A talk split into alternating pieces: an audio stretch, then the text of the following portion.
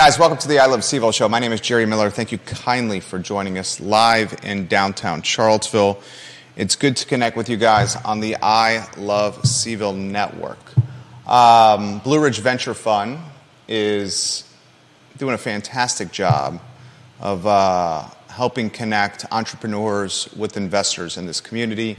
Find it online at blueridgeventures.fund.com. Judah's introduced me to a story. Why don't we go on a two shot to the Banned Bookmobile? And you're right, it is in the local news. I've, I've missed this story, Judah. The Banned Bookmobile stopped on the downtown mall on Wednesday with some reading materials deemed controversial. Uh, controversial. It's a multi state tour created to educate the public on the rising wave of book bans across the country. Yeah. The Banned Bookmobile um, makes tours around the country. Where did you find? Uh, I'll do uh, some reconnaissance on the fly here on the Banned Bookmobile. What um, titles intrigued you the most that were banned? Well, like I said, uh, I think reading about this was the first I heard that Charlotte's Web was banned, which is, I mean, just an absolute absurdity. Anybody out there thinking that uh, Charlotte's Web deserves to be banned, uh, I don't want that person anywhere near. Wilbur? I don't want. I don't want that person anywhere near children. Wilbur. I guess it's. Been, I mean, I haven't read the book in probably forty years at least. I doubt I was reading it when I was eight. I, I, I do remember reading it. Yeah, I think I read it too. Been quite a long time. I couldn't really tell you much about it, but I can tell you that it's not offensive. Charlotte's Web, this according to multiple resources online, the children's story of friendship, respect, and devotion, published in 1952 and a favorite of waves of generations of children since then, was banned in 2006 on religious grounds. Some parents felt that only humans should have the ability to speak. It was not proper for animals to speak. Because obviously it's a true story. Um, very intriguing that Charlotte's Web has been banned. I did not know that Charlotte's, Charlotte's Web was banned either. And and obvi- and this doesn't mean that it's banned, you know, across the United States in every single. The ban did not last long. It's still allowed in some uh, many, many, many, many, many, many school districts. Oh, I'm sure it's allowed in most schools, but the fact that someone would anywhere would ban it is insanity. Randy O'Neill, welcome to the program. Thank you kindly for joining us. Um, intriguing, Mr. DL, welcome to the program. Thank you kindly for joining us. Um, And and so and the other the other big one that I that I recognize, I probably don't even know most of these books, and uh, but Mouse, M A U S. It's a Pulitzer Prize winning graphic novel about the Holocaust, and apparently it's been banned because it's got a swastika on the cover, because it, it deals with Nazis. But What other titles jumped out to you from the banned book? Deep Throat says this. This is from Deep Throat. Uh, it was one religious district banning it on the basis that animals spoke, which they said was satanic. It's 15 years ago. yeah, Multiple folks had no idea that it was banned. Um, I did had no idea until two minutes ago on this program when I was informed by Judah Wickhauer. Yeah. Yeah, and so, you know, not all these books are banned everywhere, and- uh, maybe some of them are better off. Or I'm sure. I'm sure there are definitely some of them that are better off not being in uh, in elementary schools. But the fact of the matter is, kids are curious, and a kid. In fact, this ties in with what you want to talk about. A kid that wants to read is a great thing.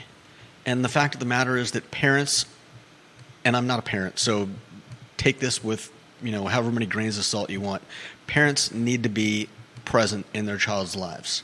If their children are reading, whether or not you want them to read that, talk to them. If they're reading something that you disagree with, explain to them why you disagree with it. But the fact of the matter is, kids reading is a great thing. And they have access to phones and iPads and computers. They're going to find much worse stuff to read there than they ever will in a library. Vanessa Parkhill, share some more information of what you're talking about with the content um, on his Facebook page. I'm curious, I did not see that. Um, I do want to talk about Mary McIntyre's tweet. If you want to put headlines back on screen on a one shot, and then we'll go back to you on a two shot. You know, the banning book concept really. Uh, rubs me the wrong way. Yeah, no doubt. Me too. Because, like I said, kids reading is a great thing, and as a parent, you should be. You should know what they're reading. You should be talking to them about what they're reading because they're eventually they're going to get their hands on stuff and if they don't trust you, if they think that you're going to, you know, smack a book out of their hands or just disallow something without giving them a reason, they'll do it behind your back. I would, if I had kids, I would much rather them read whatever they want to read and come to me with questions about it, so that we can talk about it, rather than just, uh, you know, rather than just putting up a wall that prevents that that type of uh, interaction with, uh, you know, between a parent and a child. Albert Graves, thank you for the retweet. Uh, Blake Maley, welcome to the program. Uh, Warrior AG, Mr. DL, thank you kindly for watching the program. Extor Sean, thank you for watching the program. We'll get to Mary McIntyre's tweet as well. I, I'm of the similar mindset. If a teenager, if a middle schooler, an elementary school student is told he or she cannot do something, depending on their makeup and mindset, many will gravitate to Yeah. doing what they're told they cannot do. Yeah.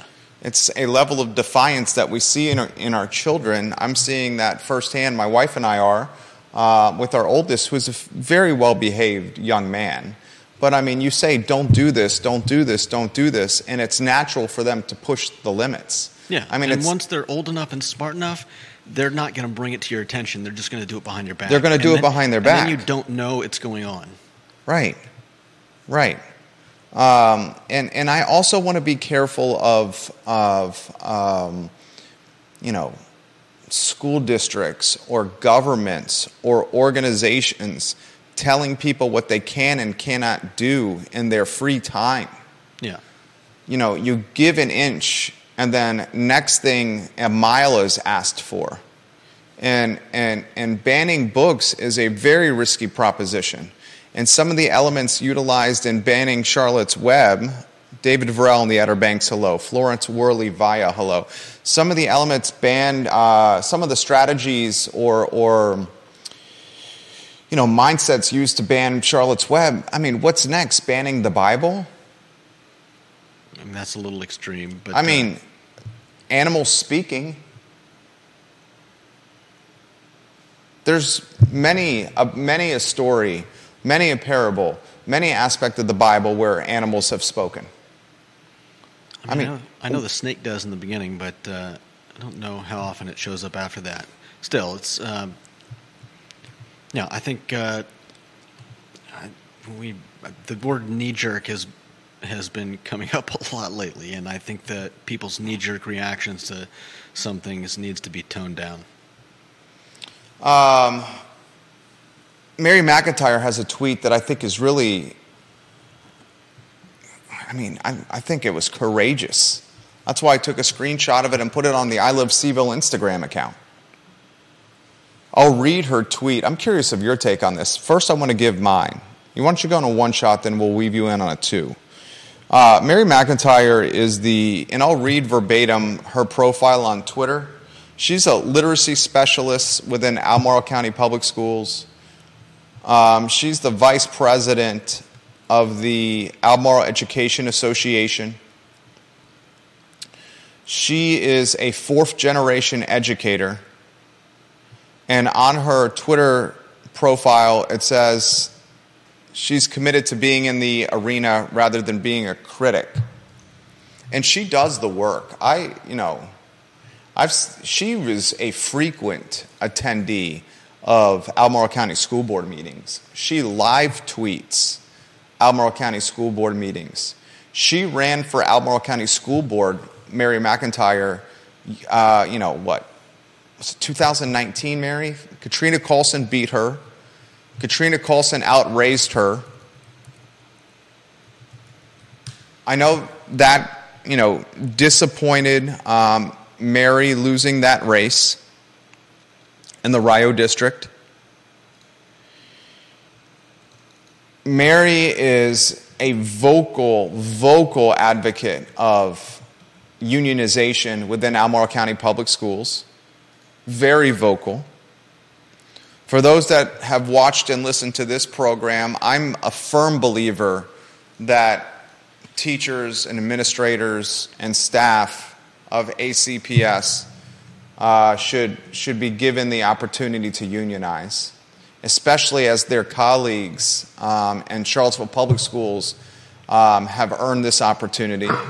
My fear is that if you don't allow ACPS to unionize and afford them the same collective bargaining opportunities, that you're going to lose talent from Albemarle to other school districts. And no one wants to see that. She, Mary, on October 18th, I should have brought this up yesterday, but the show was so jam packed we didn't have time to get to it. I wanted to make it the lead of today's program. She, she did this tweet, and I've, I've taken a screenshot of this tweet and put it on the I Love CVille Instagram account. I encourage you to go. I'm going to put it up on screen when you. Oh, fantastic. Please put it on the screen. Let me know when it's on screen. Judah's got it on screen. Well done, Judah.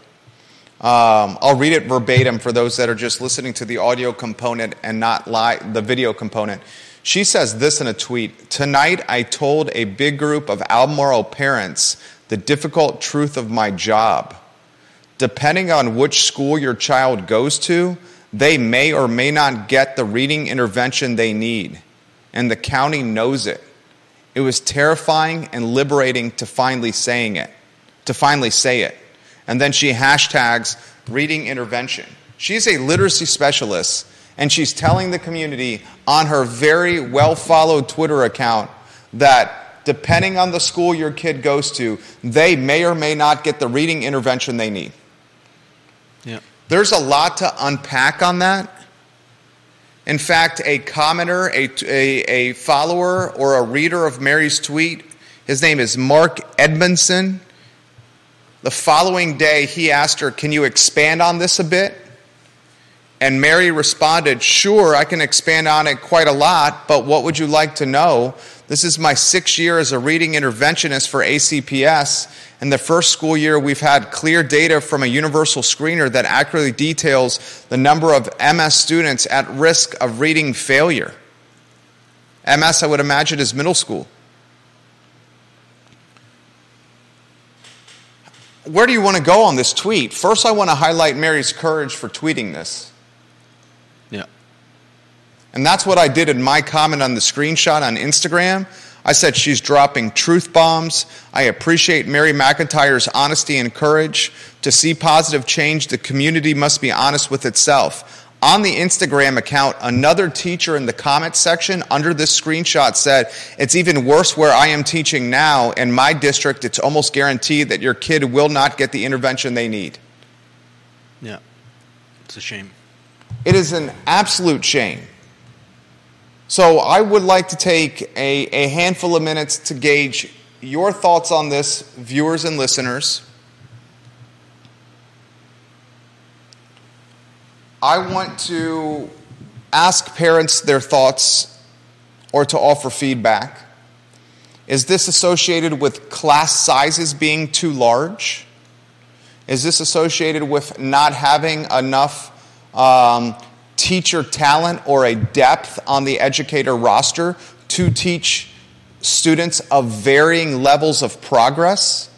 Are teachers choosing to teach to the middle of the class from an academic or performance standpoint, which clearly would not benefit the bottom of the class from an academic or performance standpoint, and frankly wouldn't benefit the top of the class from an academic or performance standpoint? Yeah.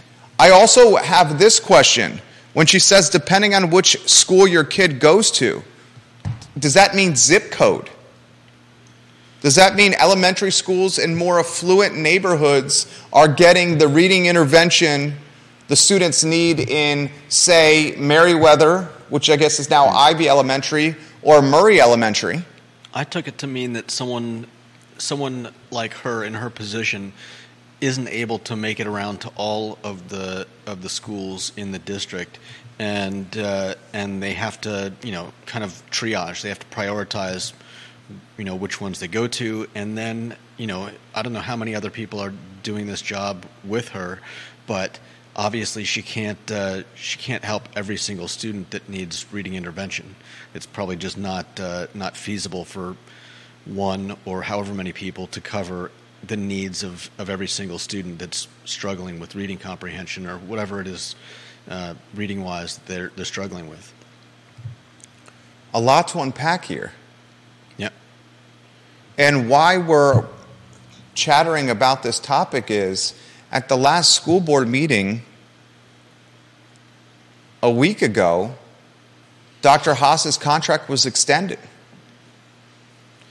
Dr. Haas's contract was extended without the subject of the contract extension being positioned on the public agenda for the community to read. Yeah. Dr. Haas's contract was extended, ladies and gentlemen, without a public comment portion at the meeting. It's very under the radar. Dr. Haas's contract was extended without teacher input, administrator input. So here you have the vice president of the Albemarle Education Association, number two, from a hierarchy standpoint, and the lobbying group driving unionization, an employee of Albemarle County Public Schools letting the community know on her very well followed Twitter account that she live tweets school board meetings and is oftentimes the media resource for school board meetings because it's such a news desert here in Charlottesville and Central Virginia.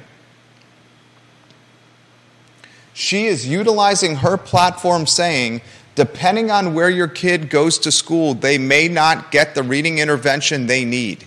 And Albemarle County absolutely knows it. Think about the layers of the onion here. Her tweet happens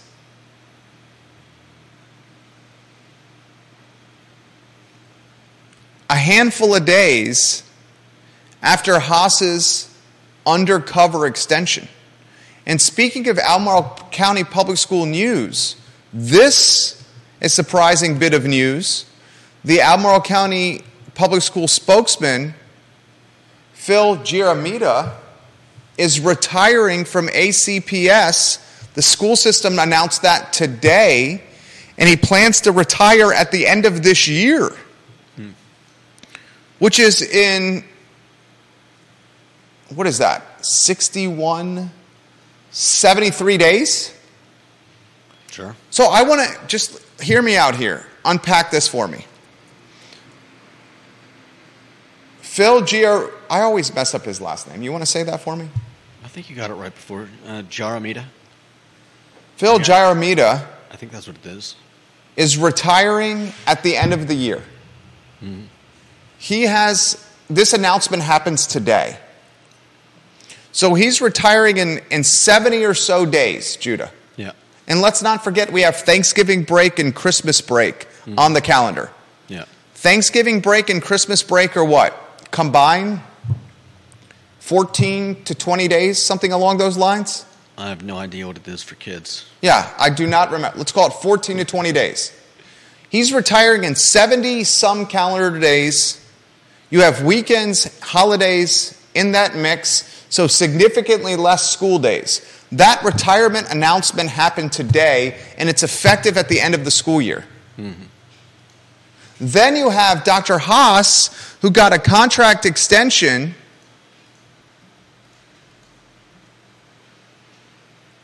This past week, and his contract was set to expire on June 30th of 2025. So Haas gets an extension 20 months before his contract expires. Yeah. And the school spokesman retires about 70 days out. At the same time this is happening, a literacy specialist who's the vice president of the lobbying group driving unionization lets the community know depending where your kid goes to school, they may or may not get the reading intervention they need. Parents are wondering if that's associated with class sizes. Parents are associated are wondering if that's associated with school zip codes, whether it's the affluent schools are getting the literacy Right. needs and those that are non-affluent are not getting the literacy needs. That's a natural question to ask. Yeah. Parents are asking if this is associated with attrition and turnover. And Miss McIntyre, with courage, says it's terrifying and liberating to finally say this. Impact that last sentence of her tweet. It's terrifying and liberating to finally say it. I mean, I don't know. You'd have to ask her. I don't know if she means that uh, she's no longer afraid to talk about it because she's not worried about repercussions, or if it's just something that uh, has been on her mind and she uh, she feels good about you know getting out, sharing with parents so that they maybe have a chance to uh, to look into alternative means to help their kids. Maria Marshall Barnes leaves this comment. In my opinion, Maria Marshall Barnes says, in my opinion, some elementary schools in southern Albemarle County deal with this problem. Middle school teachers have to work very hard to catch students up on reading and math. When they say catch catch students up, do they mean because they don't get enough help in elementary school, so they're only catching it and uh, starting to deal with it in middle school? Or does she mean catch this up because some got way ahead over the summertime because parents closely working with kids, kids working with tutors, and those kids working with parents and tutors when they show up to school are vastly ahead of others that maybe don't have the same books in their house, engaged parents, or financial resources like tutors? Yeah, that could be it too. The reason we're talking schools on this program, Kevin Yancey, thank you for watching the program. Carly Wagner, Vanessa Parkhill, um, Rashimi Gia, we'll get to your comments here in a matter of moments.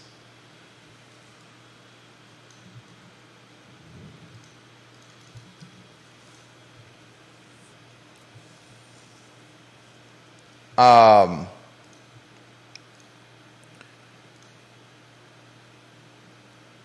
I'm, you know, I'm talking schools because schools have become more front and center since the pandemic hit this country and hit our Central Virginia region.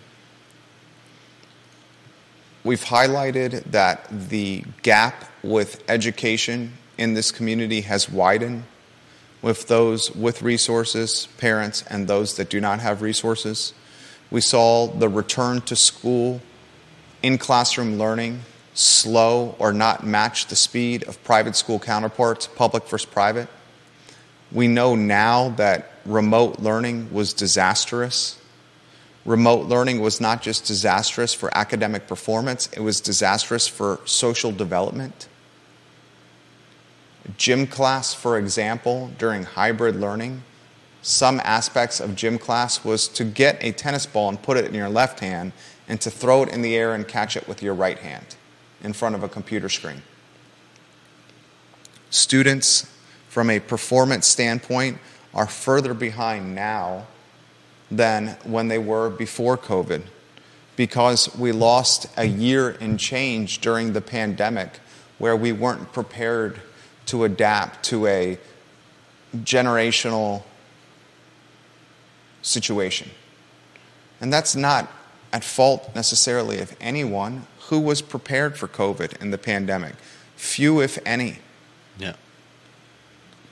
At the time, we did the best we could with what we had. But like much of life, some folks are able to figure out things quicker than others. And school and education, which was often seen as a public utility or a democratic resource, during COVID, we even, it was magnified that school and education was by no means a public utility. Yeah. It was magnified even more during COVID that education was a education could be maximized by strategy and resources to levels that we didn't, I think, realize prior to the pandemic.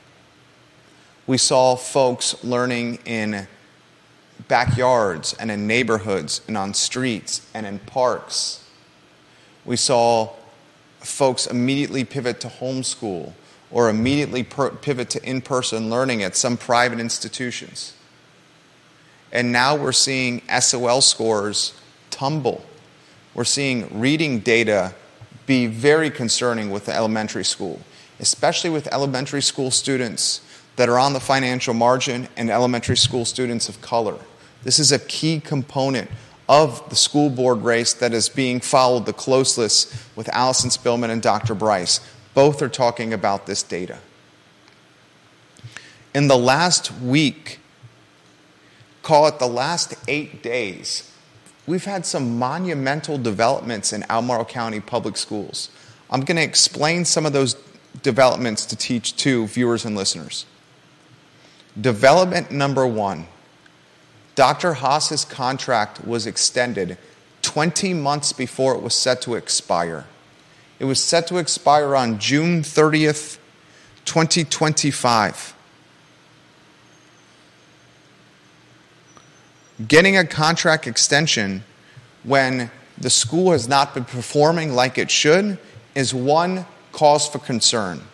Getting a contract extension 20 months before expiration is another cause for concern.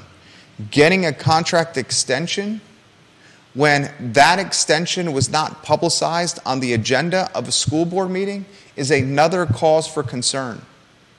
Getting a contract extension when that extension was voted upon by school board members in the middle of October, when new school board members were about to get on the board on the 1st of January, is yet another cause for concern. When you start aggregating these causes of concern, you have people talking. And people should talk because now it's an additional two years beyond 2025 that this CEO will lead a school system that has been underperforming. Underperforming. Within that same window of time, seven or eight days, you had a literacy specialist that works for Albemarle County Public Schools that is the vice president of the lobbying group leading unionization efforts, utilize a very visible platform that media in this community follow, parents in this community follow, teachers follow, and students follow. And she tweets this Put it on screen, please, sir. Tonight I told a big group of Albemarle parents the difficult truth of my job. Depending on which school you, your kid goes to, they may or may not get the reading intervention they need, and the county knows it. It was terrifying and liberating, liber, liberating to finally say it.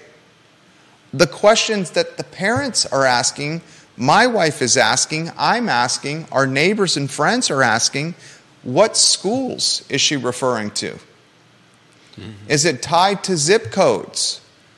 Are the schools elementary, middle, in Ivy and Western Albemarle, which are generally or historically better performing, getting the intervention specialists or the intervention needs in comparison to schools in Southern Albemarle, Eastern Albemarle, Northern Albemarle? Why was it terrifying to offer this tweet?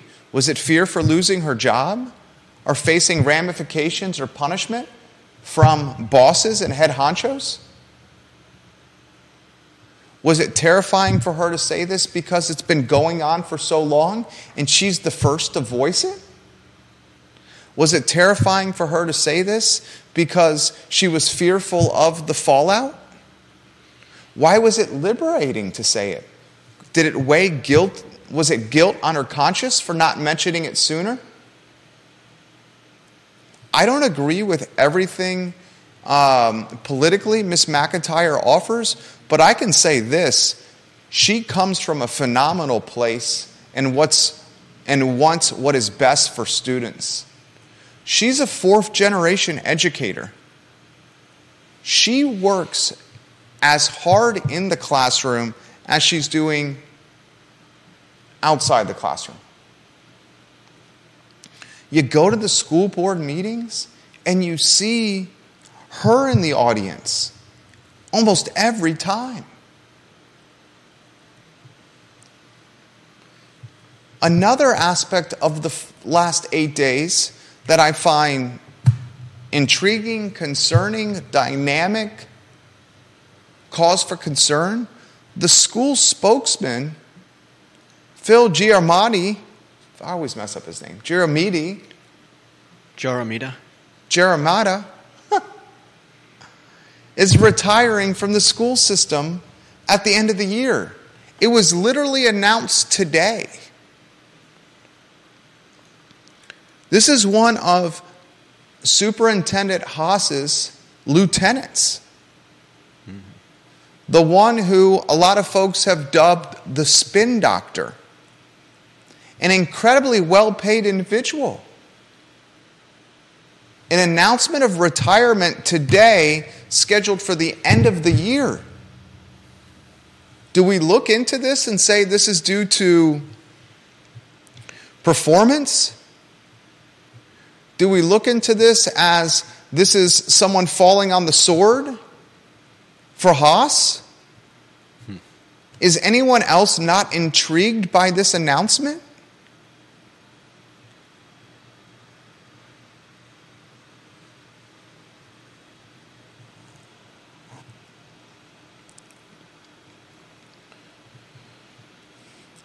And I've said, I said this on a previous show, with how the dominoes have tipped over the last eight days. Let me paint a stage for you. Let me paint a scenario for you that's a very realistic scenario, okay? Here's the scenario I'm going to paint for you. Ellen Osborne is running unopposed in the Scottsville district for Albemarle County School Board. She's an incumbent. And as an incumbent, she will continue to keep the schools heading in the direction they currently are. Okay? That's one thing. Allison Spillman has now surpassed Meg Bryce in fundraising. Albemarle County in, in general is liberal leaning and very blue in how it votes. That history of voting aligns with Spillman and would likely indicate Spillman is a favorite at this point. We're a couple of weeks removed from the election.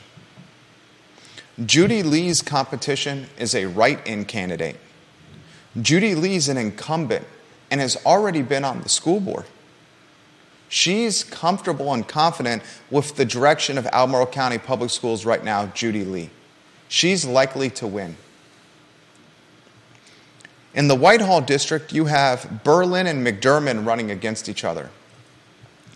Berlin was appointed to the Albemarle County School Board to replace David Oberg. Berlin is a liberal. McDermott leans more conservative.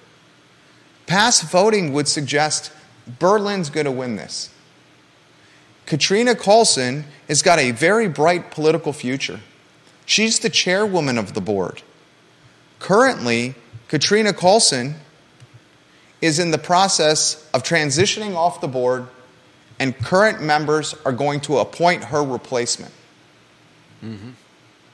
You legitimately have an educational environment or ecosystem or political structure where Ellen Osborne's going to be on there, Rebecca Berlin's going to stay on there. The current board is going to replace a Katrina Callsen substitute who will match the board's ideology. A lot of people are saying the person that's going to replace Katrina Callsen is an individual who's been seen campaigning with Berlin and Spillman already. Judy Lee is running against the write in candidate. She's going to win. Graham Page is going to be on there. Osborne's going to be on there. Spillman at this time, you got to say, is a slight favorite. I'm basing that on fundraising numbers. I'm also basing that on how Albemarle County's voted in the past.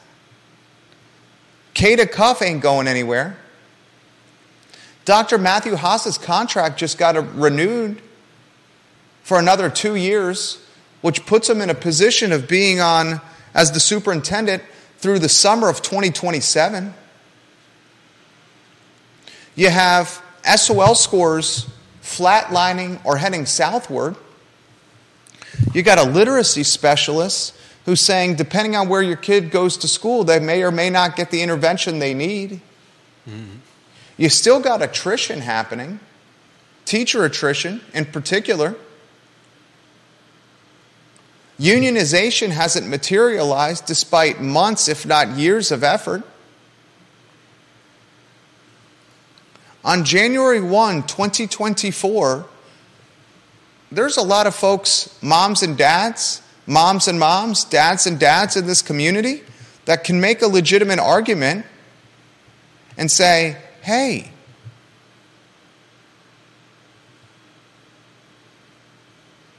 nothing's changed. If not, the direction the school system was in has gained more momentum to continue in that path. That's why I said earlier in the week, you could next year see a significant gentrification of education within ACPS. And some of these trends aren't unique to Albemarle. Did you know that there's a handful of spots on the Charlottesville School Board, Judah, that are up for election? Charlottesville School Board. You want to know how many spots are up for re election on the Charlottesville School Board? Sure. Four.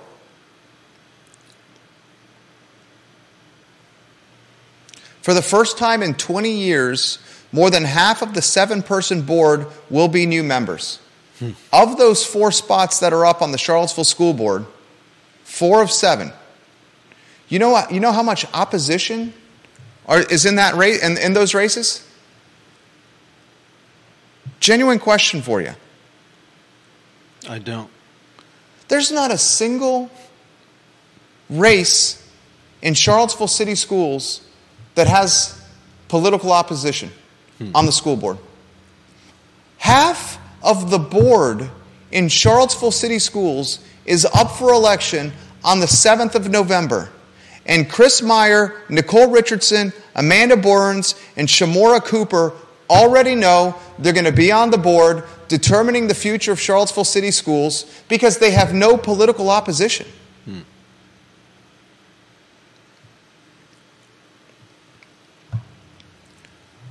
That's why I stick with my, my comment about the gentrification of education locally on the very near horizon.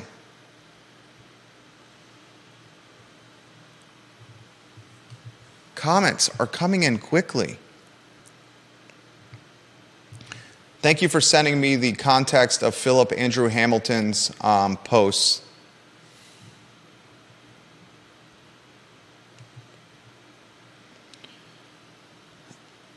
Philip Andrew Hamilton and uh, Vanessa Parkhill sent me that, Queen of Earlysville. But Philip Andrew Hamilton, who is watching the program, um, has this comment. He says, Look at books like Genderqueer, Lawn Boy, and Let's Talk About It. They all show and depict sexual graphics that are oriented towards children. Not all books that are made for children are appropriate for children. We need parents to speak up at the Albemarle School Board and the Charlottesville School Board meetings about these pornographic books. Carly Wagner is watching the program. She has a handful of comments. I think Carly has very much established herself as a commenter that I follow closely and, and, and, and, and read her comments. Aaron, I'll get to yours in a matter of moments. Carly says schools are really the only publicly funded institution that I can think of that says, hey, everyone is going to pay for this. You can only go to the place based on where you live, and it won't be equal. There will be good and bad schools, but it doesn't matter. SNAP benefits, WIC benefits, home buying credits, housing vouchers, no other system works that way. We don't say, here is, here is your SNAP card, but you can only use it at the grocery store closest to your home. If that store doesn't stock the food covered by the card, too bad. But she says with schools, that is the case. Carly also adds appointment and term of superintendent certain con- contractual matters. The school division, the, the division superintendent of schools shall be appointed by the school board of the division from the entire list of eligibles certified by the state board. All contract terms for superintendents shall expire on June 30th. The division superintendent shall serve for an initial term of not less than two years or more than four years. At the expiration of the initial term, the division superintendent shall be eligible to hold office for the term specified by the employing school board, not to exceed four years, except as provided in the subsection B. The division superintendent shall be appointed by the school board within 180 days after a vacancy occurs. This is so long. Can you put that in a synopsis for me? Oh, she did. She did. Thank you. She says, in a nutshell, they couldn't renegotiate his contract after the election and before new board members began their term. And if they waited and someone who didn't support Haas was elected, they couldn't have renegotiated without 30 days' notice unless unanimous board support. They would have had to give 30 day, days' notice that renegotiating would take place, giving the board, that board member time to alert the public so they likely felt it was now or never. There you go. That's what I was alluding to.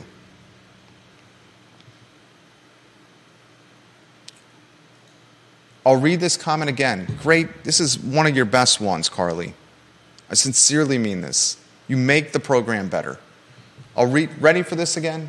Yep. In a nutshell, the school board could not renegotiate Dr. Haas's contract after the election and before new board members began their term. And if they waited and someone who did not support Haas was elected, they could not have renegotiated without 30 days' notice unless unanimous board support. They would have had to give 30 days' notice that the renegotiation would, renegotiation would take place.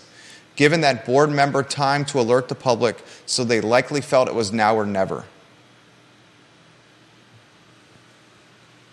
That is a direct response to potentially Bryce winning a spot on the board. Yeah, definitely sounds like it.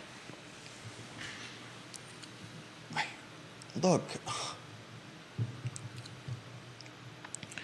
I'm going to give you a very direct call to action here. And you may be offended by this. I hope you're not. My call to action is more intended on being a wake up call, okay? Parents and taxpayers, wake up. Parents and taxpayers in this community, wake the F up.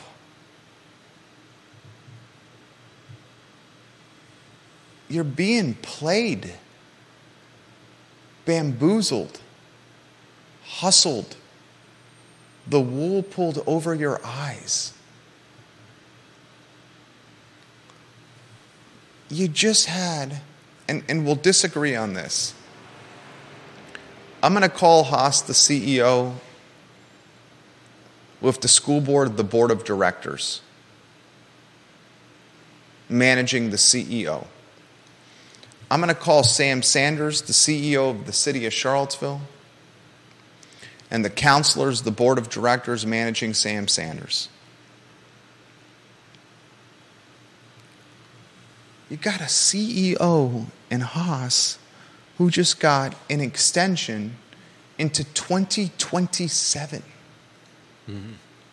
That's an entire high school track for someone who's in the eighth grade right now.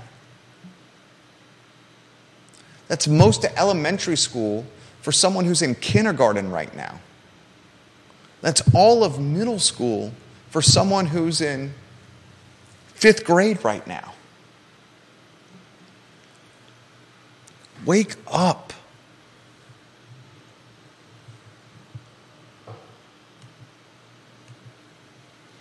Aaron King says, one of Western Albemarle's finest graduates, I have tremendous respect for Aaron King. Tremendous respect. She says, the Bible better be banned in public schools, right? Separation of church and state, right? The, Bi- the Bible's banned. My Bible re- reference was not applicable to this conversation. The Bible is banned. There's, there's, you're not reading the Bible in the public school. 100% right, Aaron.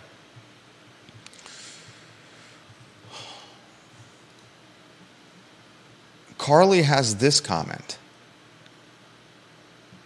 Carly, you should come back on the show. I, I sincerely mean that. I would love to host you again. Bill, Bill Mooncachi, why don't you come on the show, Mr. Bill, when Carly's on the show?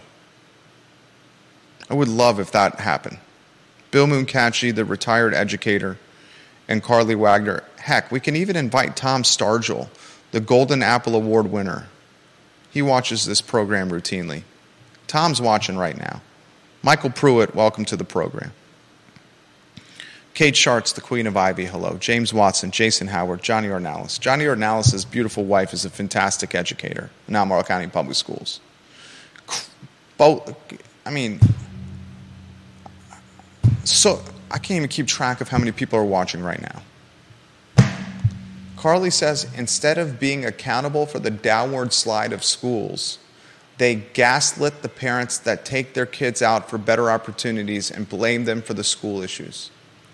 Good point. Vanessa Parkhill in Earlysville says, oddly enough, the redistricting that happened when Baker Butler was built actually opened up some support opportunities for kids who got moved to Agnor-Hurt. Agnor-Hurt had more kids who needed support, so I believe they had a full time specialist. If your student is in a highly performing school, say Meriwether Lewis, that school may not have the same special support staff due to a lower need. It's not always lower income schools who don't have those services. At least that was my experience years ago. Thank you for Vanessa for sharing that, that comment. I know a lot of parents are asking, especially since we posted this on I Love CVille, and whether viewers or listeners want to admit this or not, and there's a portion of the population that doesn't like the content we talk about on I Love CVille, and that's okay. That's okay. But one thing we all are in agreement on about I Love CVille, whether it's this show that we do Monday through, through Monday through Friday from 12:30, sometimes till two o'clock, or our Instagram account, or our Facebook pages, or our Twitter pages, our YouTube account, our Fountain, the Fountain app, Spotify, iTunes, Apple Podcasts, our e-newsletter, our website, ilovecville.com. Here's the reality this platform reaches a, a boatload of people. And I'm not trying to throw shade on anyone. The, the progress, Daily Progress just released its advertising data, or its, its circulation data. And the Progress has to release its circulation data, I think it's quarterly. Deep Throat sent me this information. He's got a screenshot, Deep Throat, of the circulation numbers from the progress signed by Josh Harmon, the business manager. He sent me the screenshot. This is public record on the website. You're looking at less than 6,000 people here for this publication. And the reason I bring this to people's attention is the media business is changing rapidly. And it's no longer couch, box in front of us, appointment TV for 22 minutes of content. And it's no longer knob turned to a frequency in the car at drive in or drive home time, or plastic bag with paper and ink at the foot of our driveway, get in the morning with our bathrobe and a coffee in our hands. It's this. It's this. And we understand the responsibilities here. And as a young parent, our oldest is in kindergarten. Our youngest is still in diapers and is about to celebrate a one year old birthday. As a young parent, my wife and I have gotten more emotionally and physically invested into schools and education because we live vicariously through our children and we want what is best for our boys. Just like you, moms and dads watching this program, you want what's best for your kids. And like, I can't be more authentic or real here. I'm very concerned. I'm concerned that Deep Throat put this, sent this to me. Deep Throat's a data guy. He says, We're seeing signs of gentrification. The ratio of household income, of households moving into the Thomas Jefferson Planning District North and South combined regions from outside the area, the household incomes are 26% higher than the household incomes of those moving out of the area. That is like the 93rd percentile. Last year it was around the 80th percentile. You got a guy who watches this program who's a really smart man who makes his living analyzing data of all kinds. And he spends, and I'm grateful for you, dude. I sincerely mean this, man. I am literally grateful for you making the program better. He spends probably hours every week providing this talk show data. And I don't have the skill set to interpret or analyze data like he does. It's one of his talents. And he puts it in very digestible nuggets for me to communicate to you. My skill set is one of them communication, okay? And he puts them in digestible nuggets to communicate to you like what Carly is doing here, or Vanessa is doing, or Maria Marshall Barnes. What, what Bryce is doing. People are concerned of what they're seeing locally. What John does on LinkedIn, John Blair. People are concerned of what they're seeing locally in this community, and we're utilizing this platform to crowdsource or aggregate information to send it to the masses quickly or get it out in the news cycle. Because we know legacy media is being eroded. It's being eroded by big businesses that are more concerned about profits than the people in their community. Judah likes to call it profits over people.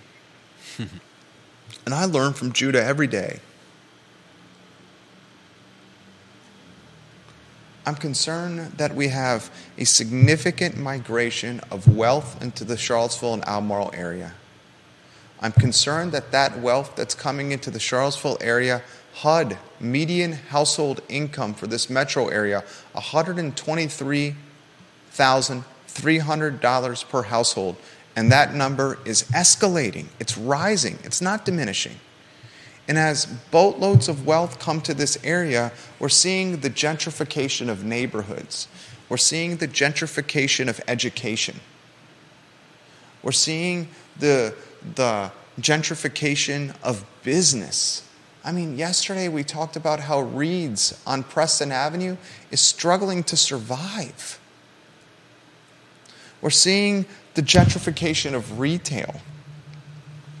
We're seeing the impacts it has on restaurants. If the community is massively changing in the wealth per household, that means we have less folks in this community from a social economic, um, from parity with social economic, the latter. When I moved here in 2000, as a first year at the University of Virginia, you had clear cut neighborhoods. Belmont and Hogwaller and Woolen Mills were very blue collar. I tell the story all the time. My buddy, me and three buddies after college moved to 208 Little Graves behind Spudnuts. It's now Quality Pie. We were so broke, four of us lived in a three bedroom household. One of, that, one of those bedrooms was a con- converted greenhouse. We converted a greenhouse into a bedroom. Our fourth buddy, who was even more broke than our other buddies, climbed a rope ladder into an attic that had no insulation, air condition, or heat. And he slept on a blow up mattress in the attic of 208 Little Graves, climbing a rope ladder every night, including after we closed the bars down. When we lived on Little Graves in 2005, 2006, 2007, 2008, Belmont was so blue collar, it hadn't gentrified yet. Down the street of Little Graves is this side dirt road, this like secondary alley road that you can take that connects people to downtown proper of, of, of Belmont. And at that time, La Taza wasn't even open yet. The local wasn't open. The only places in Belmont downtown were Mas Tapas and the Belmont Market. I used to walk down Little Graves, take a left on this dirt alley to buy, it was all I could afford at the time, cases of natural light for like $6.99 a 24 pack, $7.99 a 24 pack from the Belmont Market. And on doing that hike late at night, I was extremely mindful of my surroundings. That dirt alley that connected Little Graves to the Belmont main drag would frequently have men and women doing all kinds of things in that alley they shouldn't have been. There was a shed at the end of Little Graves, a shed that had a pool table in it, a house that was very beat up, that was owned by the old guard, the OG of Belmont, blue collar Belmont.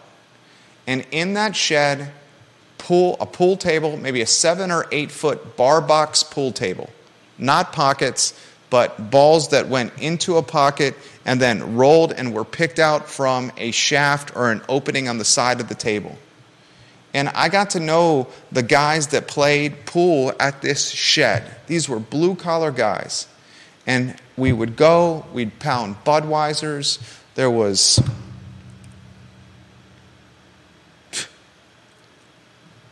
all kinds of extracurricular activities done in this shed besides the pounding of Budweisers, and I'll leave it at that because I have to keep it PG 13. Now you go down Little Graves and you take a left down that dirt alley you don't see folks doing unmentionables. You're not run into by anyone. The only thing you might see is a very well groomed poodle cutting across the dirt road. Maybe a labradoodle or a golden doodle. That shed's been torn down. The house has been completely remodeled, and Belmont is wealthy and white. Woolen Mills, Hogwaller, wealthy and white.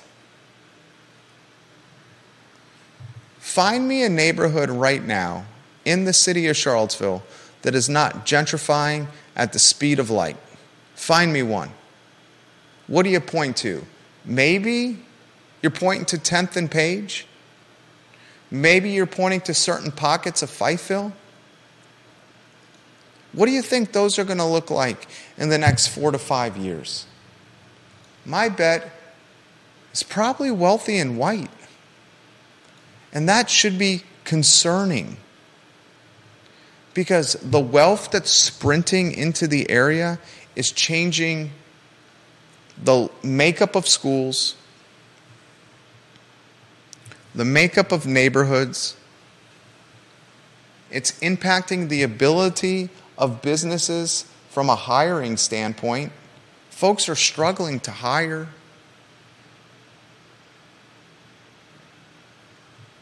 The population, 20s, 30s, and 40s, that were previously working frontline jobs, those 20s, 30s, 40s now are working technology, data, hybrid, remote jobs.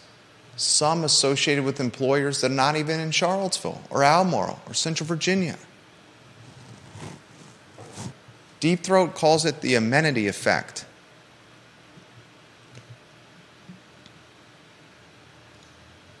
You look at the amenity effect. I, I, I want to call out an exact definition of the amenity effect.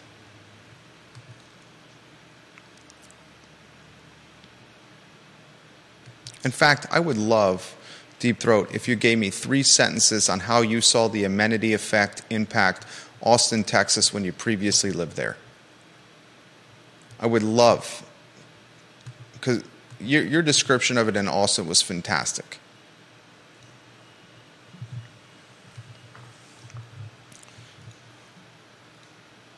James Watson says, I salute teachers. A college degree plus master's degree costs about $120,000, and you ultimately earn a low wage. There's not much return on investment there. Well said, James.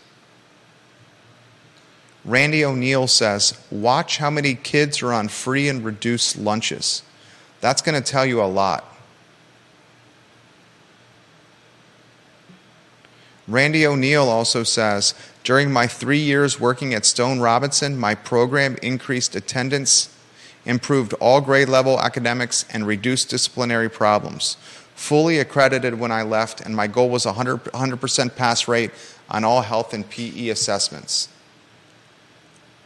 He also says the State School Board Association is housed at UVA and operates like a secret society. The state legislator uses their yearly assessment of need.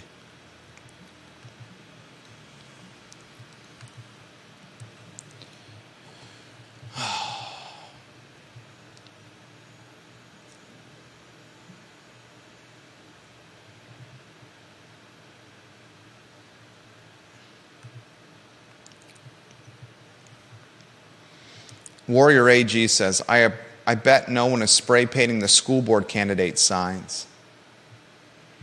I bet you're right. Because there's no competition in those races.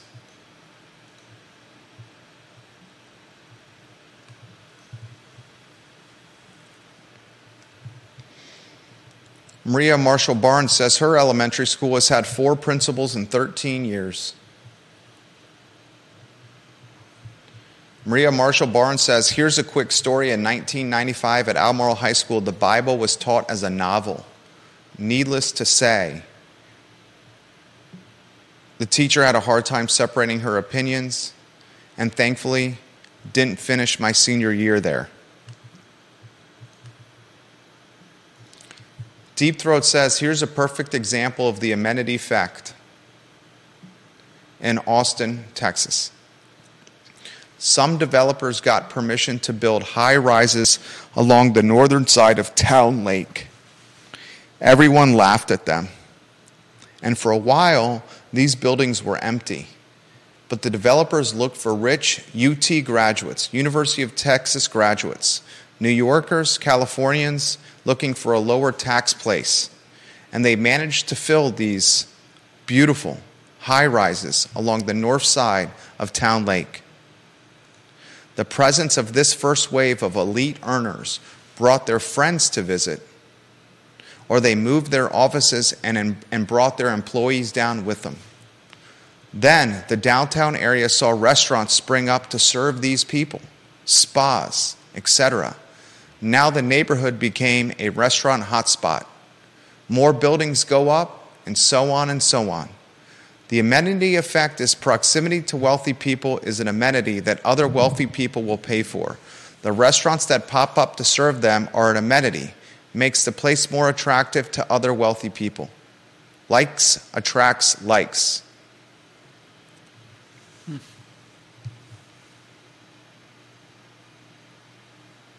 I'd like to see Mel's Cafe survive. I'd like to see Riverside Grill survive. Jack and Jill's, La Michoacana, mm-hmm. Fabio's, Corner Kitchen. I'd like to see them survive. Tell me why Michael's Bistro in the corner has not made it. Tell me why Little John's on the corner closed down. What's next? The White Spot? Or the city's oldest restaurant, over 100 years, the Virginian?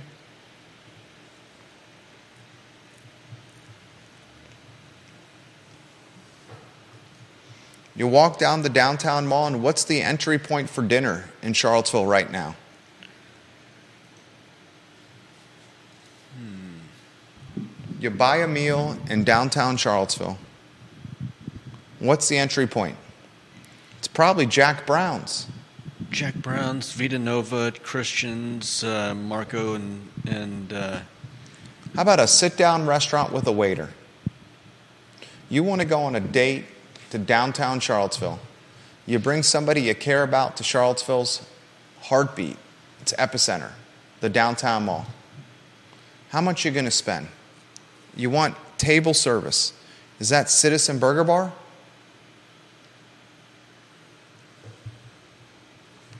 That's probably not too Is that the whiskey jar? not overly expensive. I don't know.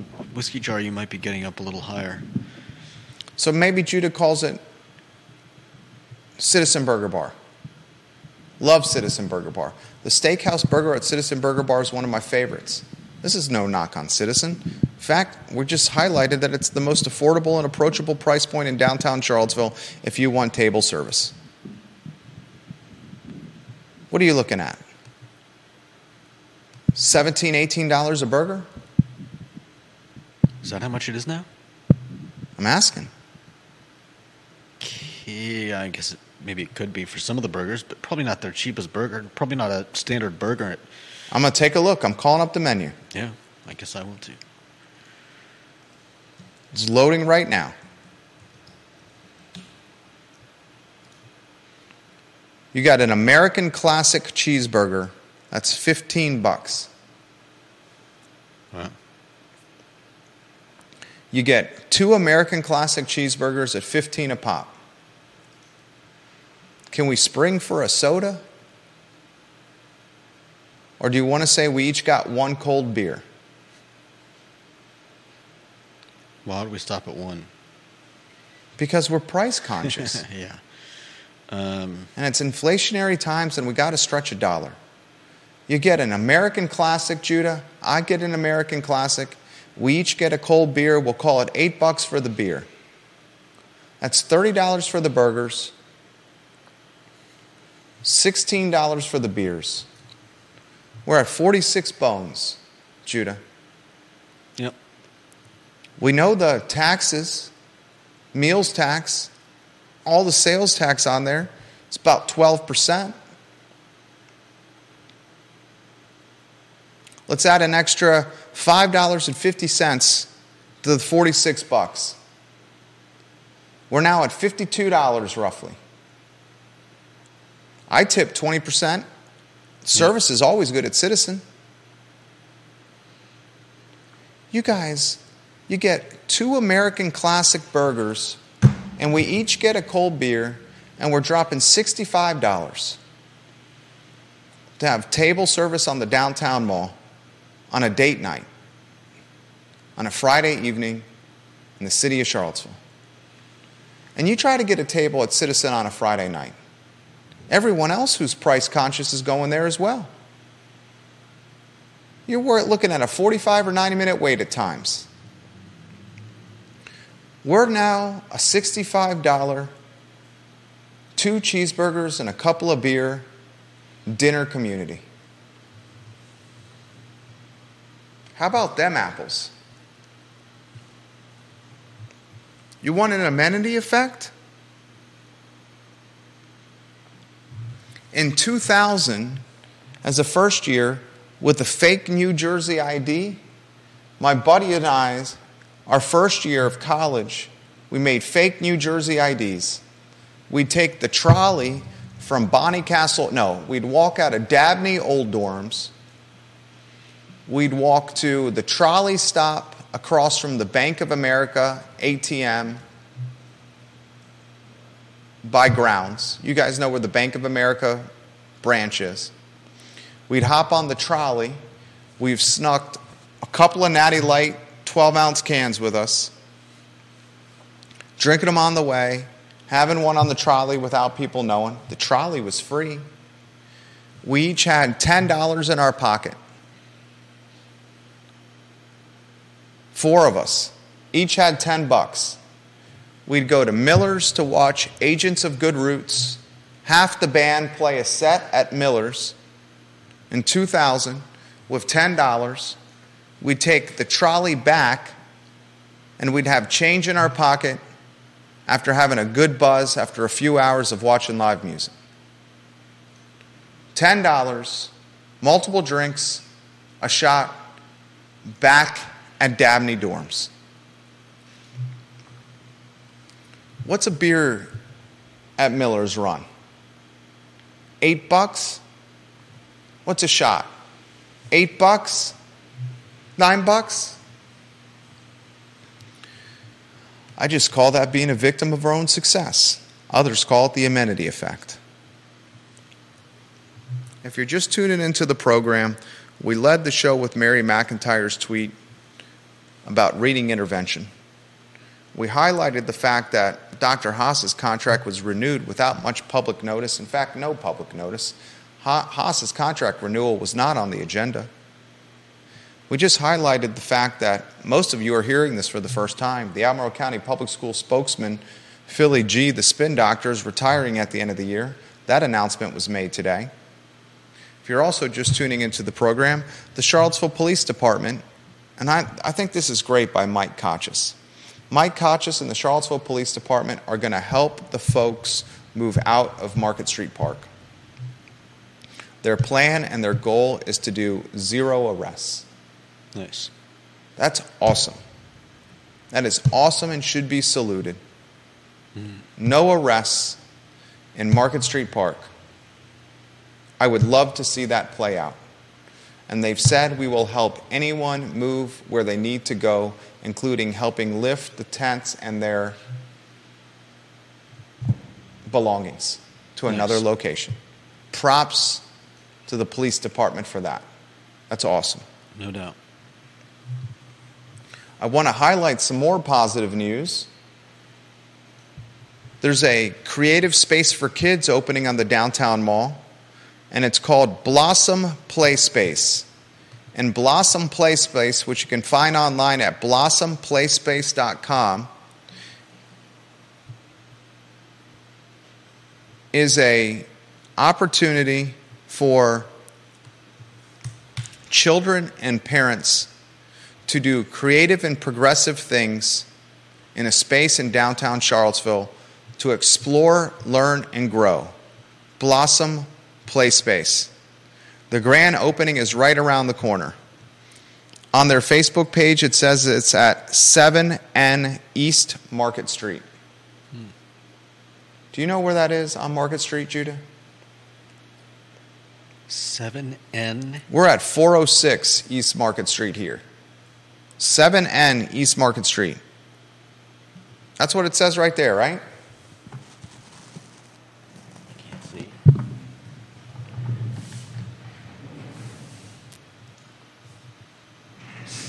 10 East Market Street. So that must be right in the middle. I'm not sure where it is. You're better at addresses than I am. That's got to be right, right in the smack dab in the center. So. Uh, What's that by Fleurie? Across from the library? Yeah, something like that. Um, here, I'll figure it out a creative space for kids and parents. Charlottesville needs more of this. Certainly, downtown does. I give props to the entrepreneurs behind Blossom Play Space. BlossomPlaySpace.com. That's great news.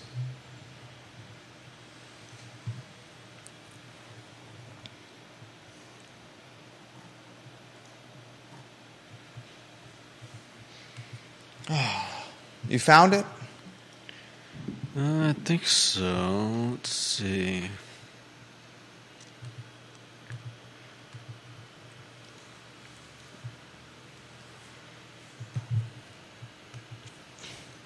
I just want the weekend to go well. And I'll close with this. This is a little statistic on affordability. If mortgage rates were at 3% right now, 50 million households could qualify for a $400,000 mortgage. At 7% mortgage rates, 27 million qualify, and at 8% mortgage rates, where we're at right now, 22 million qualify. When we jumped from 3%, we had 50 million households that could afford a $400,000 mortgage. At an 8% mortgage, 20 million, 22 million can afford a $400,000 mortgage. That's according to Lance Lambert, who I follow on Twitter, who makes his living tracking mortgage data.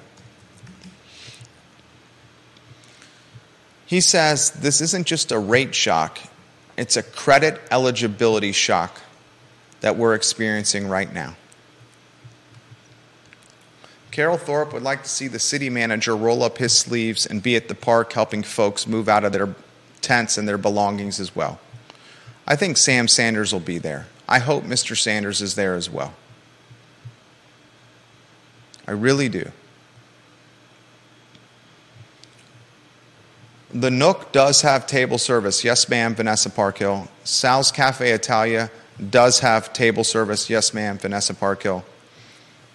Miller's has table service, yes, as well.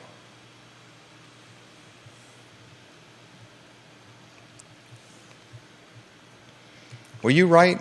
It was by Petit Pois and across from the library? Uh, it's hard to say. Uh, Google Maps is uh, is showing it in Market Street Park. I just want to have positivity around the downtown mall. All I want for downtown Charlottesville.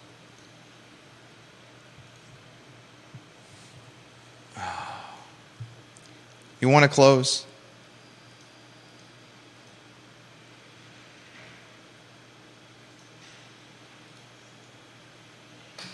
Okay. Um, I would close with uh, get your kids reading. Uh, it's not just, uh, I know that it is uh, Mary McIntyre's job, but I believe it's every parent's job as well. Uh, if your kids aren't reading or if they're having trouble reading, uh, that's partially your responsibility. And you can't just leave it up to your kids and someone else.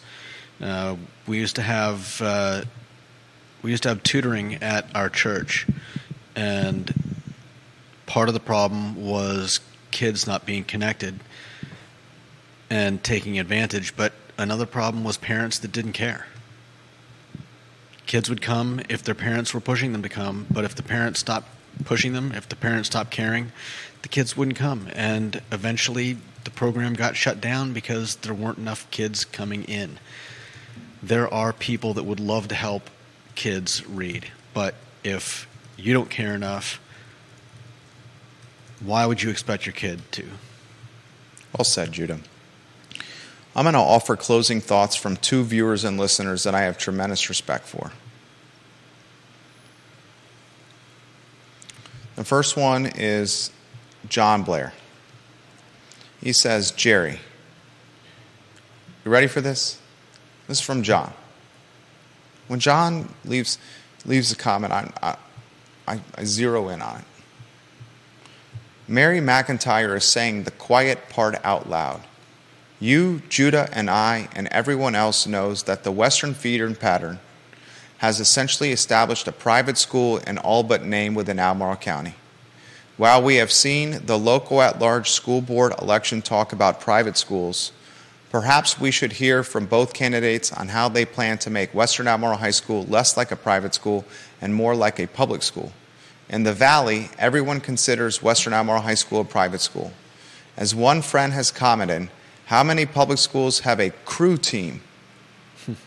what has happened in Albemarle is a disgrace for anyone who believes in racial equality. Good for Mary McIntyre for saying this out loud. That's John Blair's comment on LinkedIn. Dave Riddick is an educator. He says this on LinkedIn. So, Jerry, given the apparently entrenched liberal status quo, what choices exist for families to get their children the educational experience they need and deserve? That's a great question. And I don't have a great answer. Unfortunately, those with resources have more options than those that don't. And it's not just private school, private schools where I'm talking resources. I'm talking fantastic tutors like Bill Mooncachi, one of the best tutors out there.